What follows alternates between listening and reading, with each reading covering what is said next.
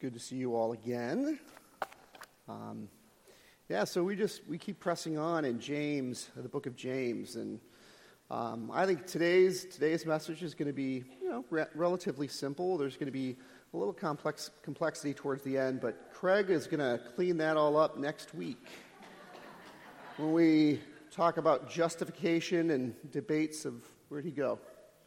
He'll he'll be back, but but yeah, so I'm I am like I'm going to be up front again next, uh, next Sunday when, when he uh, talks about this, this sort of, it was a controversial passage during the Reformation, uh, this latter half of James chapter 2.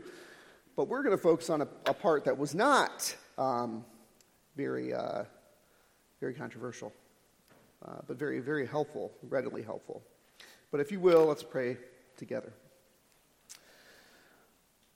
Lord God, we just pray that you would open our hearts. Speak through us, Lord. Uh, speak to us, rather.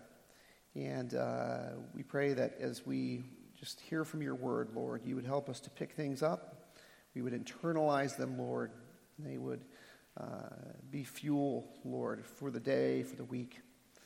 And just change us, Lord, as we, as we come to your word humbly, doing our best to understand it. It is in Christ's name we pray. Amen.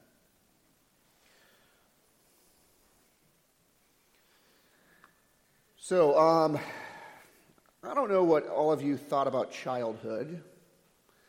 I think if, if someone were to say, Would you go back and be a kid again? I would say no. I was kind of an angsty kid, pretty angsty, more so than I am now. But here's some reasons I would reject being a kid again. You don't know how anything works. You're at the mercy of people.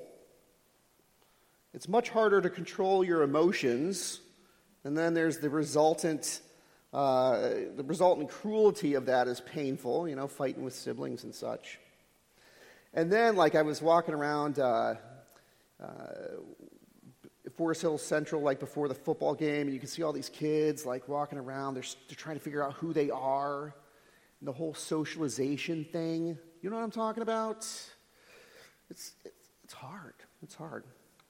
But I have popular kids up here. It's, it's a weird thing. And I, I probably when you think back to, to uh, elementary school, middle school, whatever, you probably have a different definition of popular kids. But it was weird by, by elementary school, by first grade, I understood the concept, at least the concept in my neck of the woods, of popular kids.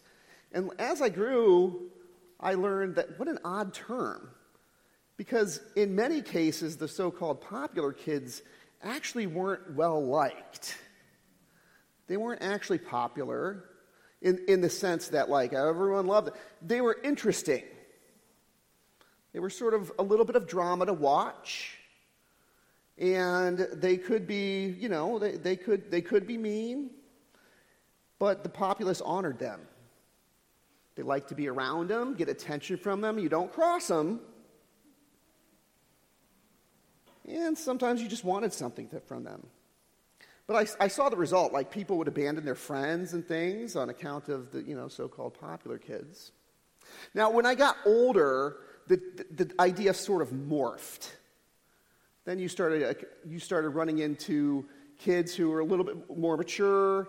They were, um, you know, self-assured, very kind, respectful, and the, they took on that that uh, nomenclature as well. But anyway, why this story? Why, why this account? You know, I think we learn to make distinctions early, and they are not always good. We learn the value system, the worldly value systems very early on, and it sticks with us. And I think this has the potential to creep into our lives, into our church lives, even. And we don't grow, outgrow childish ways easily. We just don't. And the churches to which James was writing had evidence of succumbing to the worldly value system. So they had their own, you know, so called popular kid problem. So we're going to look at James chapters 2, 1 through 13. So if you have your Bible or your phone, open it up and we will uh, read through it, as I often do, and then we'll read through it again for all of those with ADHD. So, verse two, uh, chapter 2, verse 1. My brothers, show no partiality as you hold the faith in our Lord Jesus Christ, the Lord of glory. For if a man wearing a gold ring and fine clothing comes into your assembly, and a poor man in shabby clothing also comes in, and if you pay attention to the one who wears the fine clothing and say, You sit here in a good place, while you say to the poor man, You stand over there, or sit down at my feet, have you not then made distinctions among, themsel- among yourselves and become judges with evil thoughts? Listen, my beloved brothers. Has not God chosen those who are poor in the world to be rich in faith and heirs of the kingdom, which he has promised to those who love him? But you have dishonored the poor man. Are not the rich ones the, uh, are not the rich ones who oppress you and the ones who drag you into court? Are they not the ones who blaspheme the honorable name by which you were called? If you really fulfill the royal law according to Scripture, you shall love your neighbor as yourself, you are doing well. But if you show partiality, you are committing sin and are convicted by the law as transgressors. For whoever keeps the whole law but, but fails in one point has become guilty of all of it. For he who said, Do not commit adultery, also said, Do not murder. If you do not commit adultery, but do murder, you have become a transgressor of the law. So speak and so act as those who are to be judged under the law of liberty. For judgment is without mercy to one who has shown no mercy. Mercy triumphs over judgment. So, as usual, here are the three questions that are going to help us guide or help, help us navigate this text. First, what is so bad about partiality? What is it? Why is it bad? Second, what are all these different laws mentioned in the text? I mean, that, that bears at least looking into a little bit. That's a recurrent theme or a recurrent question from last week. You know. And then finally, what is this last verse about? And I'm not going to say a tremendous amount on that last question. I think um, Craig will probably attend to that next week. But that last verse for judgment is without mercy to one who has shown no mercy. Mercy triumphs over judgment. It's a hairy little uh, verse there, and one that um, commentators go back and forth on quite a bit. But let's turn to the first question What is so bad about partiality? So, 2 1 through 7. My brothers, show no partiality as you hold the faith in our Lord Jesus Christ, the Lord of glory.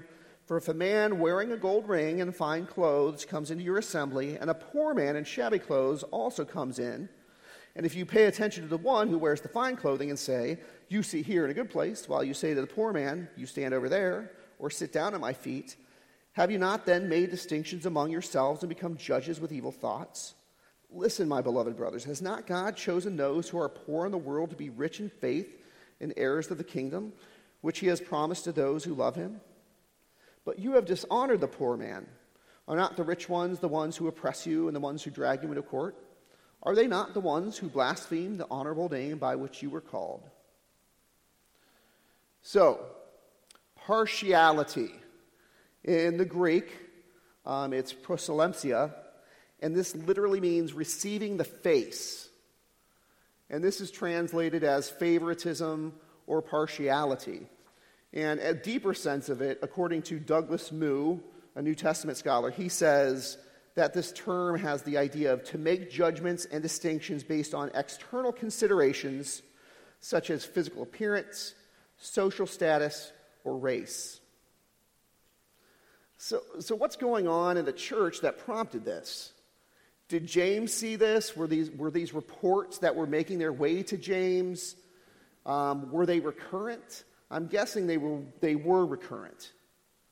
and that there was some favoritism going to those who were dressed well and seemed to be people of social status.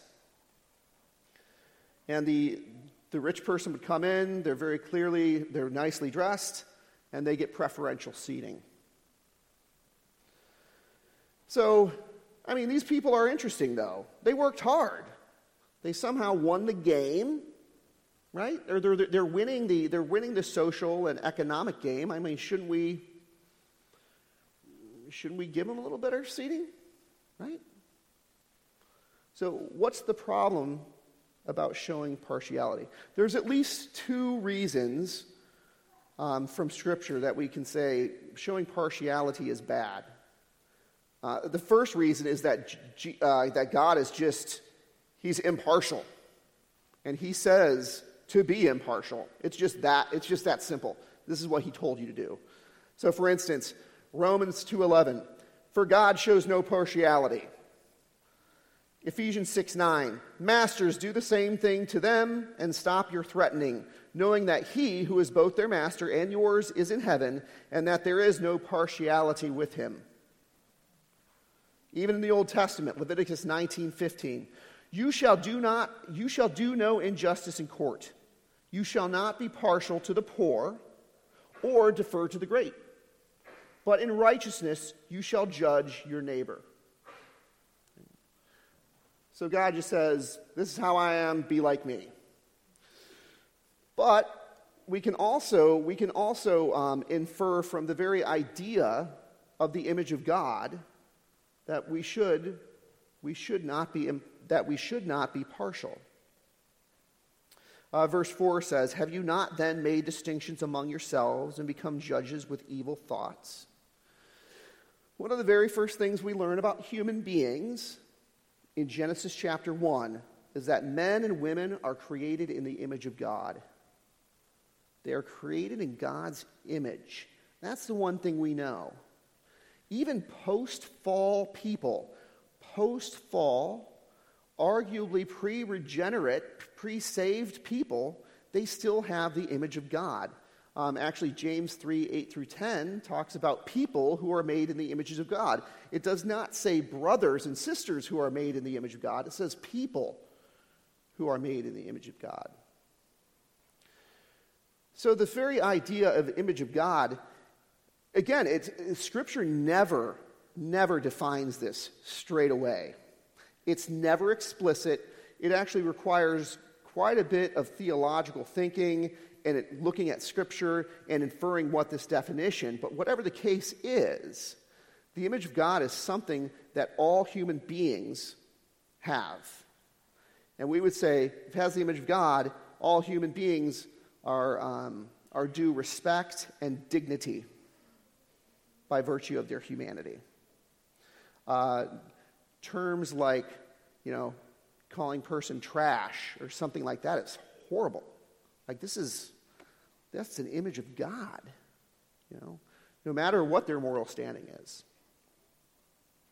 I also, th- this is, this is interesting, this is a little bit of an aside, but the image of God is such a powerful, powerful idea. I mean, I think this is, if you're, if you're talking about, you know, obviously, you know, in the areas of um, racism and abortion and, and social issues like that, I mean, this is the image of God. All people have the image of God. All babies have the image of God. Right? Again, what is it exactly? It's hard to say. But we, you know, you have great arguments you know, for anti abortion through the image of God. You have great arguments for treating people equally for the image of God. It's a powerful, power, and I don't know why. I, I don't know why outsiders aren't attracted to this idea. It's, it's, such, it's such a potent idea. But in the text, there are further points of irrationality here, as well as peculiarities in, in, in partiality. So, one, James is talking about the wrong headedness of the church in giving preferential treatment to the rich, giving to the, the so called popular kids. This is not to say, so, so God has chosen many poor. James is indicating that God has chosen many poor to be part of his congregation, to be part of his people. Right? Now, this is not to say that he did not also choose rich people as well. But he is, he has noted that many Christians are poor. Some commentators conjecture the reason some of these are poor is because of their faith. Their faith commitments, people are not buying their goods, buying their services because they're very staunch in their faith. Um, others people just, you know, they, they're down on their luck or who knows. I mean, some, some maybe they're just, they don't got their life together. Well, whatever the case is, God has chosen from among the poor many. So why, why would you discriminate? But what is more, and I think one of the things that is interesting about this is James talks about the wrong headedness of the following. If you are, if one were to discriminate, one were per- permitted to discriminate, wouldn't you probably discriminate against the rich people? Because these are the ones that, at least in James's time, are this is where this is where they're getting static. The people that can really cause problems for you, they're well to do. So wouldn't it, it, it's sort of wrong-headed to, to if you if again if you were permitted to discriminate, you would discriminate against the rich people. And that, that's one of the things that James is calling them out about the wrong-headedness of their actions. So, showing partiality based on external consideration is, considerations is wrong-headed offenses, offensive to God's images. So, so remember the trials that we discussed in chapter 1? This is a little bit of an application. I, now, that I'm, now that I'm looking at it, I don't know if it really hits the mark. But how often are the trials that you face actually walking and talking trials? I mean, there's some people that are a little bit harder work, right? There's some people that you get along with really easily, and there's other people that just takes work. Or there's, there's certain people that are just really, man, they're, they're really making your teeth grind at work. I think there's a challenge here to, to remember that all people are created in God's image. All of them. We all have people at work that, man, man, wouldn't life be better if they were just like quit and go away? You know? Or I hope that Marco guy doesn't go up there next Sunday, you know? But I have this, I have this um, quote from C.S. Lewis. Again, I'm, I'm, I'm sort of an armchair C.S. Lewis scholar. I've never written anything on him. I just find him interesting. Again, I don't agree with everything he says. But he, he, he has this excerpt that I think really speaks to the image of God. He writes this in The Weight of Glory. He says this It is a serious thing to remember that the dullest and most uninteresting person you talk to may one day be a creature which, if you saw it now, you would be strongly tempted to worship. So I think he's saying when we are, when we are in glory in our resurrected bodies, you would be like dumbfounded. Like, is this a God? Like lowercase g God?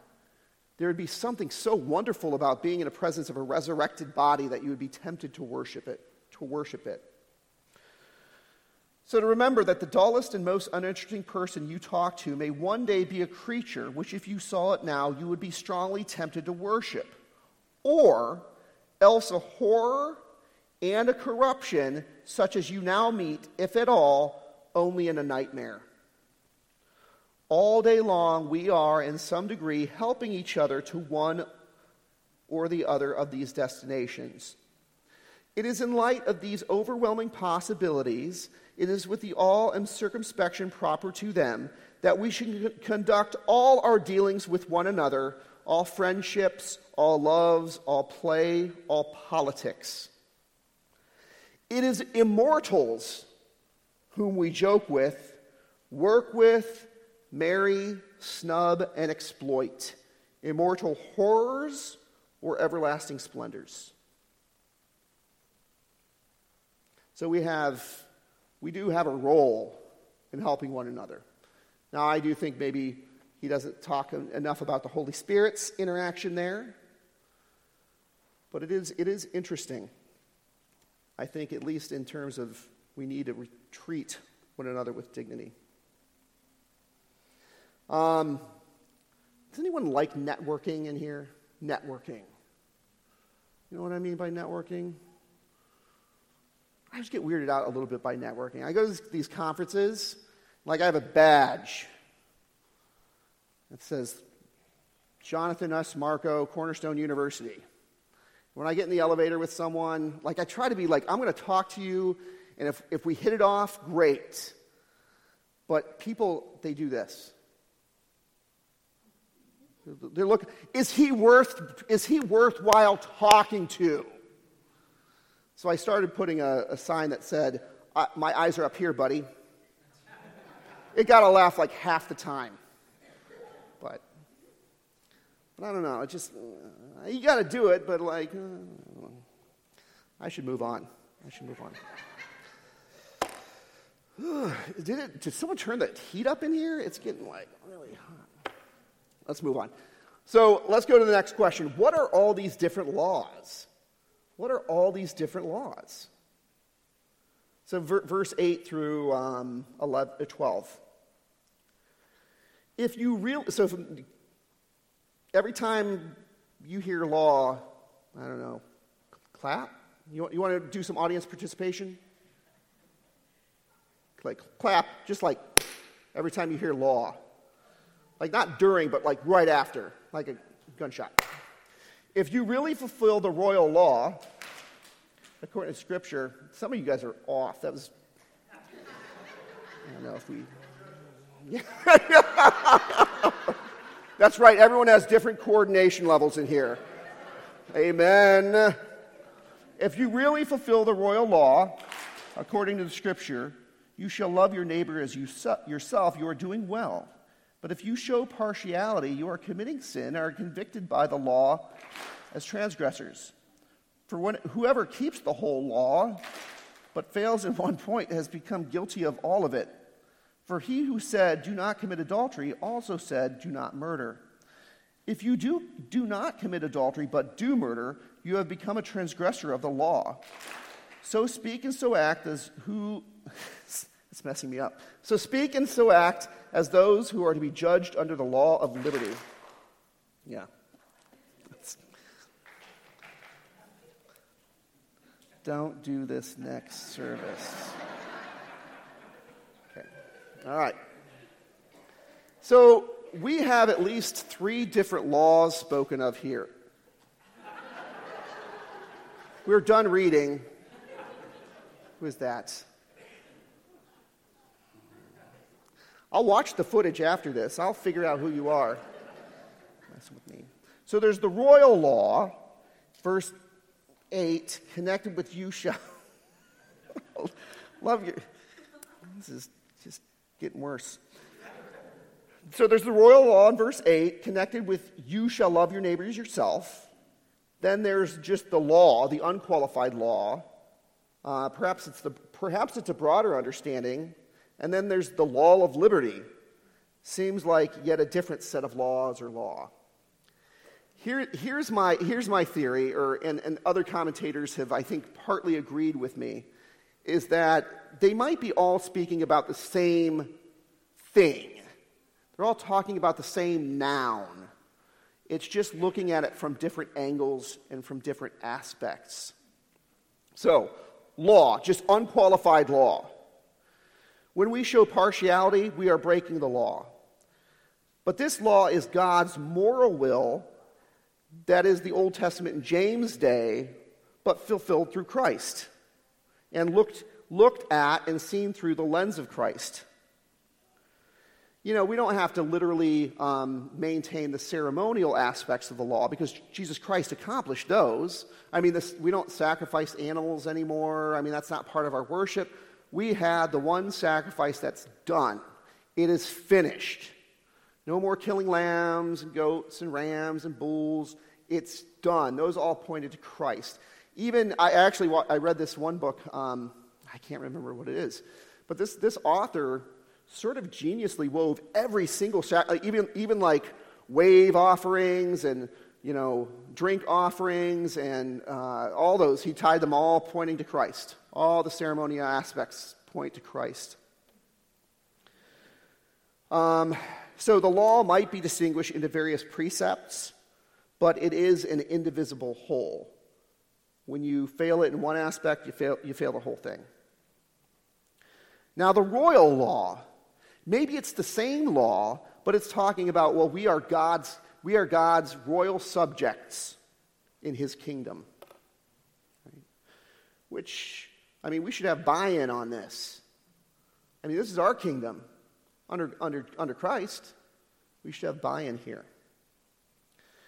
So, why do they call it the law of liberty? Well, I think arguably it's the law of liberty because this is what we, it no longer condemns us. It now shows us actually how we can freely obey God out of gratitude. And so maybe he calls it the law of liberty because now I can, of my own free will, obey it. It's, it's no longer condemning me, but I obey it. So, in a little bit of a summary, what James is saying in these verses is that showing partiality is law breaking, makes you a lawbreaker. Not being partial, but treating others as you would want to be treated, comes from a gracious spirit. This contentment, this shalom, you understand what God has done for you.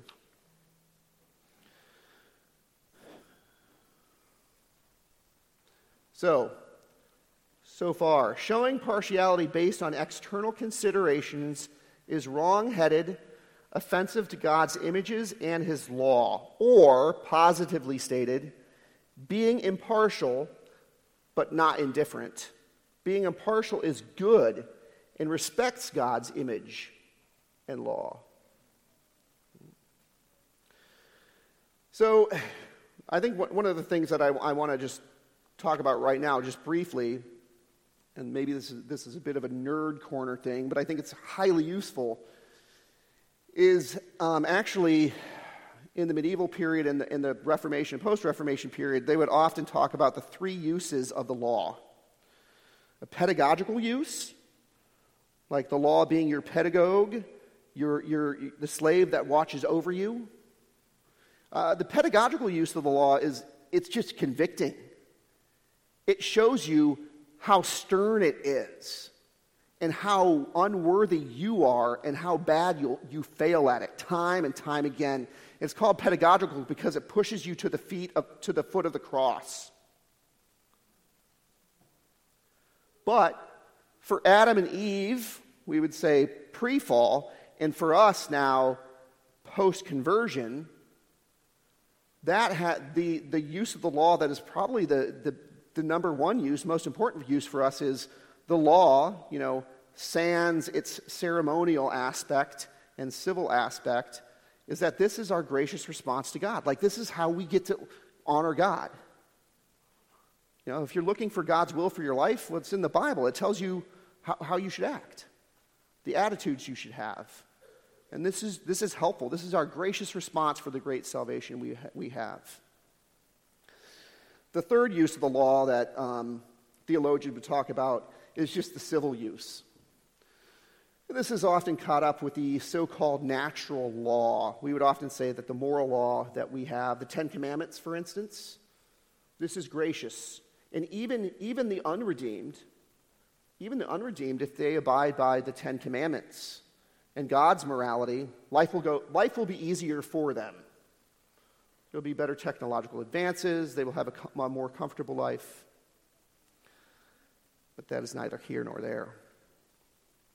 But in, in, short, we should work at and naturally see a desire of obedience to God's law as a gracious response to his love. Okay, last but not least, this text. This text is, again, I think um, Craig is going to probably, he's going to get, I maybe should have just had him do thir- verse 13, but here we are. Here's, here's the verse. Here's the two, two uh, sentences of verse 13. For judgment is without mercy to one who has shown no mercy. Mercy triumphs over judgment. Now, the problematic thing about this verse is it seems like it could very easily be read as some sort of promulgating some sort of works righteousness. Like you only get mercy if you give mercy. If you don't do this good to others, you won't have this good done to you. I mean, so it starts, it, it's like, uh, man, what is it? What is that saying? You know, and I mean the options for the judgment. When they say judgment, are they talking about horizontal? Are they talking about vertical? Are they talking about temporal? Are they talking about eternal? Are they talking about individual? Are they talking about corporate? Now, now I'm confu- more confused and you all are confused. What is this judgment? So, some, some would read this. The anti Reformation reading would be that, yeah, if you don't show mercy, you will not be shown mercy. But again, like, how is that not works righteousness? Now, supposing that Paul has been very clear about justification through faith alone, and I would argue that he is very clear about it. Let me read to you Ephesians 2 8 through 9. Paul writes, For by grace you have been saved through faith. And this is not your own doing, it is the gift of God, not a result of works, so that no one may boast. For we are his workmanship, created in Christ Jesus for good works, which God prepared beforehand that we should walk in them. So I think this goes back to that little adage I gave last week. You are saved by faith alone, but if faith is alone, it is not true faith. The idea that one of the marks of a believer, of a true believer, is, is not only right knowing, but it's also right doing. It's actually your, it's actually your, your, your justified status and the, and the work that God's doing in your life that results in the good works, not the good works that result in your salvation or justification. That makes sense? That's going to be, that's going to be um, one of the main themes, I guarantee, for, for next week. But what of these two sentences? How do you read them? So, first sentence, I'm going to suggest that it's the natural evidence of one's true salvation is being merciful or increasingly merciful. It is evidence of the Holy Spirit. For judgment is without mercy to, the, to one who has shown no mercy. That is for the unredeemed who have no, no one covering them, no blood, no shed blood of Christ is covering them, at least at present. Their lack of mercy is damnable. The second sentence, mercy triumphs over judgment. Again, this is, this is one that commentators go back and forth on. One option, it could point to the fact that there is a judgment. Now, Christians are divided, evangelical Christians are divided over what our so called judgment would look like. Um, some would say that no, I mean, we're, we're only judged on the positives. We will stand in front of the, the white throne, we will stand in front of the throne, um, you know, the white throne judgment in Revelation. But that will only because we will be judged for the good things we've done. Another option is just this Christ's mercy triumphed over the judgment we would have had. So mercy triumphs over judgment. The mercy here refers to Christ and the Christ event and the atonement, and that how that takes away that condemnation that we would have. So, you know, that, that's, that may not be we are running out of time. So that may not be as clear, but um, that, is, that is a thread, that's actually a heavy thread that we're going to pick up next week. You know, how do you read James? Because James often seems to be advancing this idea of works righteousness, but it is clearly justification through faith alone throughout the rest of the New Testament. But yeah, we'll, we'll focus on that a little bit more. But showing partiality based on external considerations is wrongheaded, offensive to God's images and his law, and is not a fitting response to God's mercy. So, I mean, we can, I think there's plenty of application here. I mean, one of my first go tos is the merc- merciless, uh, the, the parable of the merciless servant, the one who's forgiven of a great, de- of a, a decent debt, or a, a really great debt, and then he finds his fellow servant who owed him a little bit and he's like strangling him. Remember that? It's just not fitting. That's not fitting. And yeah, we do have to have our standards in church, but we we have to be ready for you know there's there's uh, there's just all sorts of different people, different different from your own family, different maybe from what you're used to, different from you know your neighborhood, whatever. I mean, there's going to be. Um, I I think Olivia's gift is a great example of this, and this is where we you know we can really um, celebrate that. The images of God that are back there at times making noise, you know. But they, we, are, we are loving their images of God, and we go to them. That's beautiful. And that's one that's, that's really one thing that's really hard for the world to condemn. So I don't think you have to wear a cowboy hat or put on a false mustache. It's just, just, just a great um, and just a wonderful example of uh, people in our church body honoring the image of God in other human beings. We are way out of time. Um, I'm going to pray for us, and maybe Craig will come up, maybe he won't.